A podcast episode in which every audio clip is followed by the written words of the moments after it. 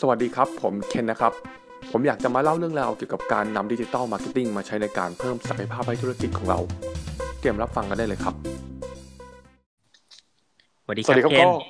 อ่าสวัสดี เป็นไงวันนี้สบายดีไหมครับ สบายดีครับ มาเจอกันวันพุธอีกแล้ว เจอกันวันพุธนะครับ เห็นโก้บอกว่าสัปดาห์นี้จะมาพูดเรื่องว่า ไม่มีเงินก็เริ่มต้นทำธุรกิจได้เหรอครับ ใช่ เอ่อที่ผ่านมาเราคุยกันแต่เรื่อง เทคโนโลยีเนาะหลายคนครับอาจจะเริ่มเบื่อแล้วงั้นเรามาคุยเรื่องธุรกิจกันบ้างดีกว่า อืมหมายถึงพูดเข้าใกล้ตัวเรามากขึ้นนะครับ ว่าคนที่อยากจะเริ่มธุรกิจอะใช่เอ่ออย่างเคนเคนก็ทำธุรกิจตั้งหลายตัวเนาะแล้วเคนได้ลงทุนเยอะไหมในการทำธุรกิจของเคนนะครับ คือบางตัวก็ลงทุนเยอะ บางตัวอืมก็ลงทุนน้อยอะครับ มันก็แล้วแต่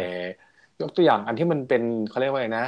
ต้องเปิดบริษัท ต้องมีโกดัง ต้องจ้างคนพวกนี้ก็จะลงทุนเยอะหน่อยใช่ไหมครับใช่แต่บางอันใช่ที่แบบว่าทำพวกออนไลน์อืออะฮึไรไปเชิงนี้มันก็จะลงทุนน้อยหน่อย อืม แต่ก็ต้องใช้เงินลงทุนเนาะก็ยังต้องใช้นะครับ อ๋อ ครับครับโอก็เคเลยจะมาฟังไอเดียโก็ว่ามีไอเดียอะไรมาแชร์ว่าไม่ต้องใช้เงินก็ลงทุนได้เหมือนกันครับทำธุรกิจได้นะ ได้ ก็ผมคิดว่าในยุคเนี้ยหลาย ๆ คนนะ หรือว่าในอนาคตก็แล้วแต่เนี่ยเขาบอกว่ามันกำลังเข้าสู่ยุคเขาเรียกว่า gig economy นะครับ ก็คือครับหลาย ๆ คนจะเริ่มเป็นฟรีแลนซ์มากขึ้น แล้วก็งานด้านฟรีแลนซ์ก็จะมากขึ้นด้วยนะครับ นั่นอืมหมายนั่นหมายความว่าไง หมายความว่าคนที่จะทำงานประจำอะ เริ่มลดน้อยลง กลายมาเป็นเจ้าของกิจการด้วยตัวเองเนาะครับ อื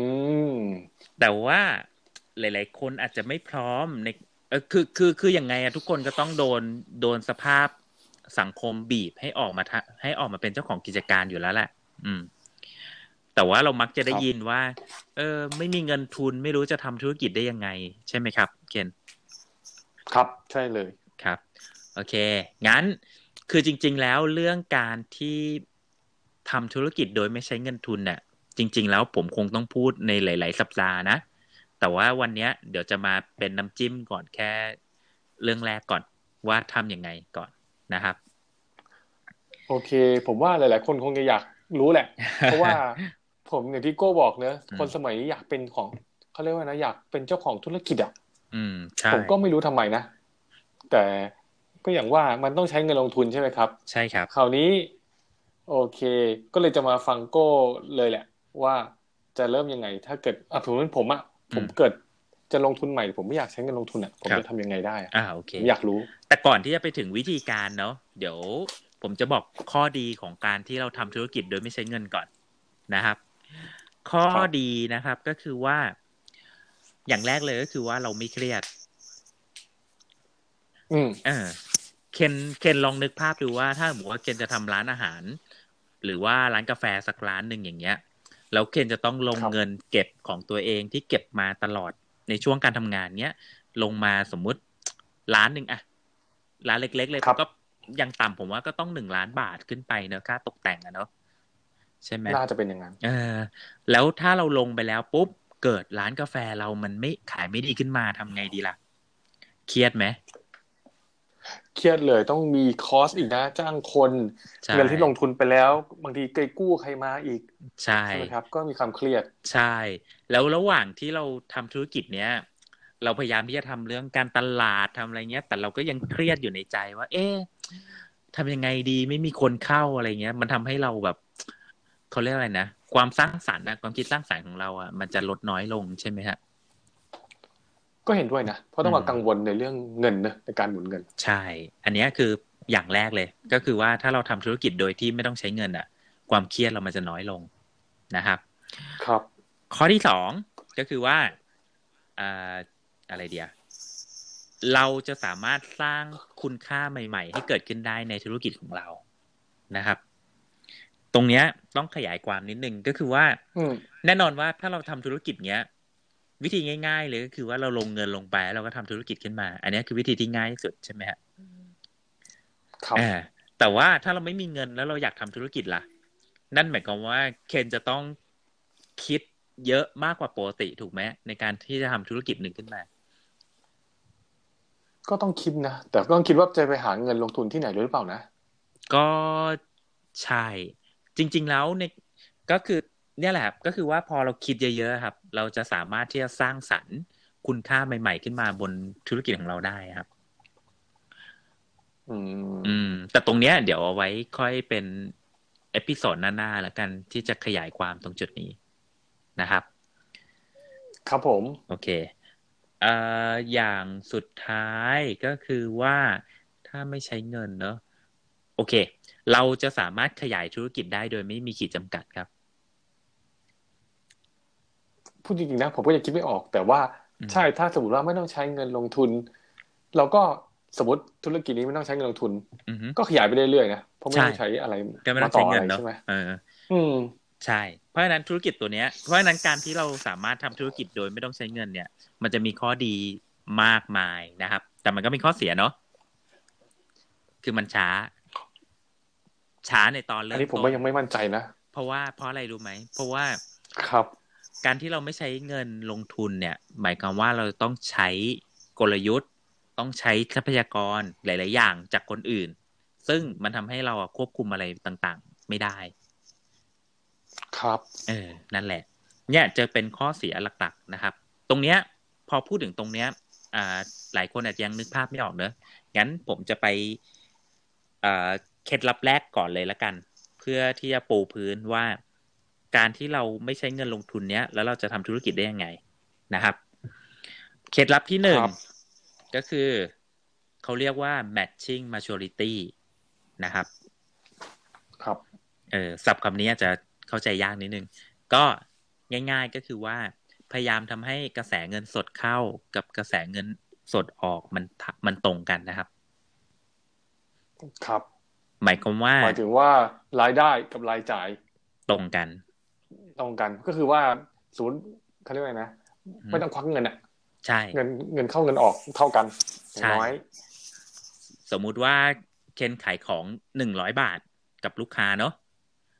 ครับแล้วเคนจะต้องจ่ายซัพพลายเออร์เจ็ดสิบบาทนะครับ ครับเคนก็พยายามที่จะให้เวลาที่รับเงินกับเวลาจ่ายเงินน่ะมันตรงกัน พอเราได้เงินจากลูกค้าร้อยหนึ่งปุ๊บ เราก็หักสามสิบบาทเข้าตัวเรา แล้วก็อีกเจ็ดสิบบาทก็จ่ายให้กับซัพพลายเออร์นะครับ เพราะฉะนั้นวิธีเนี้ยจะสามารถที่จะสร้างธุรกิจได้ โดยที่ไม่จำเป็นที่ต้องใช้เงินตัวเองเลย อันนี้ผมขอเดาเล่นๆได้ไหมครับ มันใช่เกี่ยวกับพวกขายของบน eBay Amazon หรืออะไรอย่างนี้ป่ะครับ คืออันนั้นน่ะเขาเรียกว่าพวก dropship มันก็ไม่ มันไม่จำเป็นอะที่จะต้องเป็นอย่างนั้นเสมอไป เพียงแต่ว่าเราต้องเข้าใจ concept ของกระแสเงินสดก่อนเท่านั้นเองเอ่ครับอ ธุรกิจที่ทำตัวเนี้ยได้อะส่วนมากจะเป็นธุรกิจที่เป็นเกี่ยวข้องกับ service นะครับ ครับ แต่ก็ไม่จำเป็นที่จะต้องเป็น service เสมอไป ขายของก็ทำได้เหมือนกันนะครับ อืมอ่า ผมยกตัวอย่างธุรกิจที่ผมทำอยู่ ก็อย่างเช่นเรื่องของผมรับพัฒนาซอฟต์แวร์เนาะอันนี้ก็ครับเป็นธุรกิจหนึ่งของผมนะครับ ก็ครับโปรเจกต์ที่ผมทำก็เป็นหลักล้านนะ หลักล้านครับก็หลาย ๆ ล้านอะไรเงี้ยครับ ก็ทุกครั้งที่ทำโปรเจกต์ผมก็ไม่เคยต้องควักเงินออกมาเลยนะ ก็ อืมอืม พอเสร็จ พอเสร็จงานในแต่ละงวดปุ๊บพอผมรับเงินมาผมถึงจะจ่ายเงินให้กับทางโปรแกรมเมอร์ เพราะฉะนั้นก็คืออมว่าการทำธุรกิจซอฟต์แวร์ของผมก็เลยไม่จำเป็นที่จะต้องควักเงินออกมาเลย แม้แต่บาทเดียว แต่ก็สามารถที่จะมีรายรับต่อปีก็คือเป็นหลักล้านบาทได้นะครับ เหมือนคล้ายๆสไตล์ผู้รับเหมานี่ป่ะครับ ก็ถ้าเกิดคนมองไม่เห็นภาพ ใช่ใช่ใช่คล้ายๆกัน ก็คือก็คือผู้รับเหมาก็คือเป็นธุรกิจ service อย่างหนึ่งนะเอาจริงๆครับครับ ก็ถ้าสมมุติว่าเราสามารถที่จะประยุกต์แนวคิดตัวเนี้ยเข้ากับธุรกิจอื่น ๆได้ ผมมองว่าคุณก็สามารถที่จะ match ตัวกระแสเงินสดกับเข้ากับกระแสเงินสดออกได้นะครับ อย่างนี้ผมอาจจะขอพูดในเชิงปฏิบัตินิดนึงอืมคือเราก็ต้องไปหาลูกค้าละว่างั้นเถอะ ถ้าจะใช่ทำเรื่องเนี้ยใช่โดยที่ครับเรารู้อยู่แล้วว่าเรามีซัพพลายเออร์เป็นใคร อาจจะเป็นโทษนะ เป็นอือฮึเออเป็นสินค้า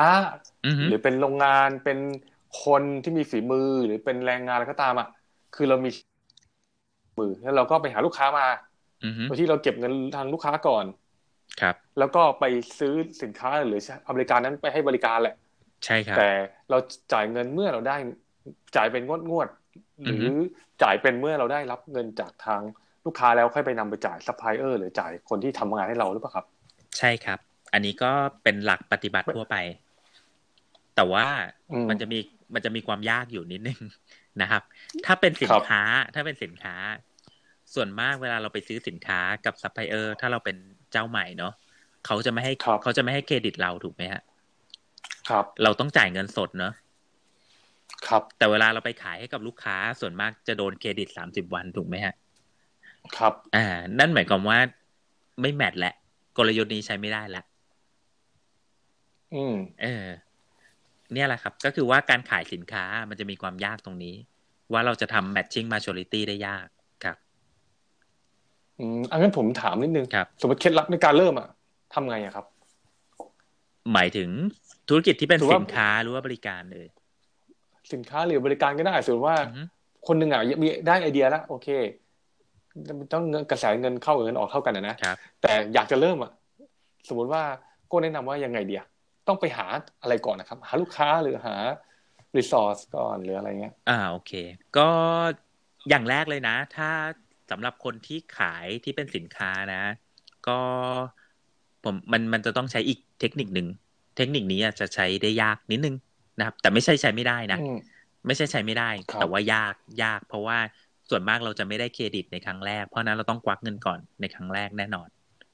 นะครับ โอเคอ่าแต่ว่า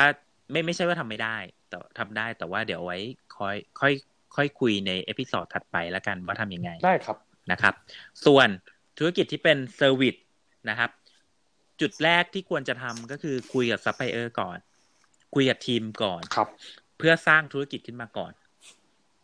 เราจะครับต้องมีของในมือก่อน ก่อนที่จะไปคุยกับลูกค้าครับ นี่คือนี่คือจุดแรกที่เราต้องทำครับ อ่าถถามว่าทำไม service ถึง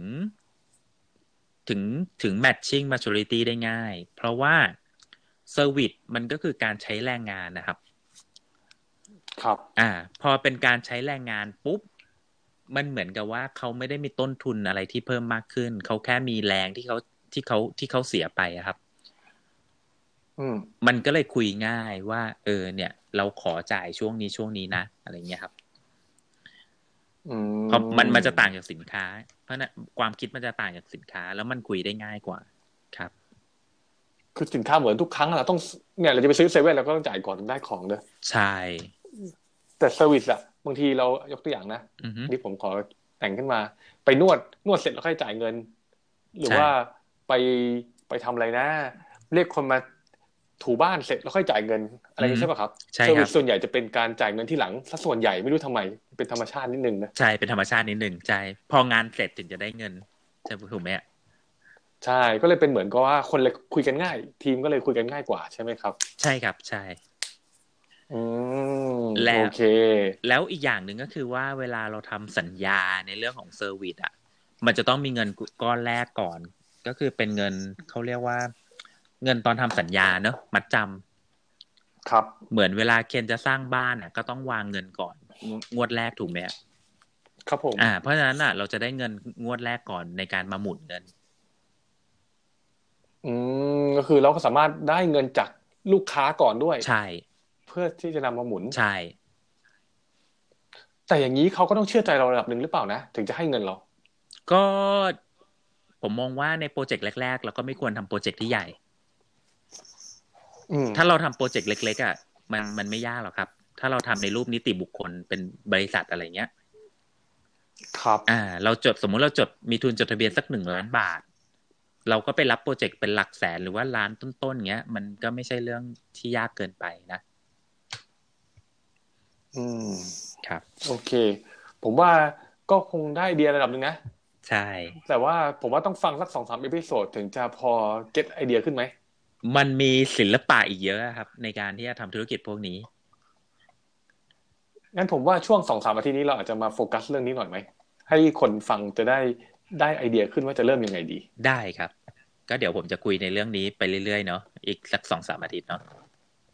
ครับผม ครับ งั้นยังไงขอบคุณมากครับโก้สำหรับวันนี้ครับ ไว้สัปดาห์หน้าวันพุธเจอกันใหม่ ได้ครับ โอเค ครับงั้นขอบคุณครับเจอกันครับครับสวัสดีครับ สวัสดีครับครับ ขอบคุณครับที่ติดตามรับฟังเรื่องราวของผม หวังว่าจะเป็นประโยชน์บ้างไม่มากก็น้อยนะครับ แต่ที่สำคัญฟังเสร็จแล้ว อย่าลืมลงมือทำเลยนะครับ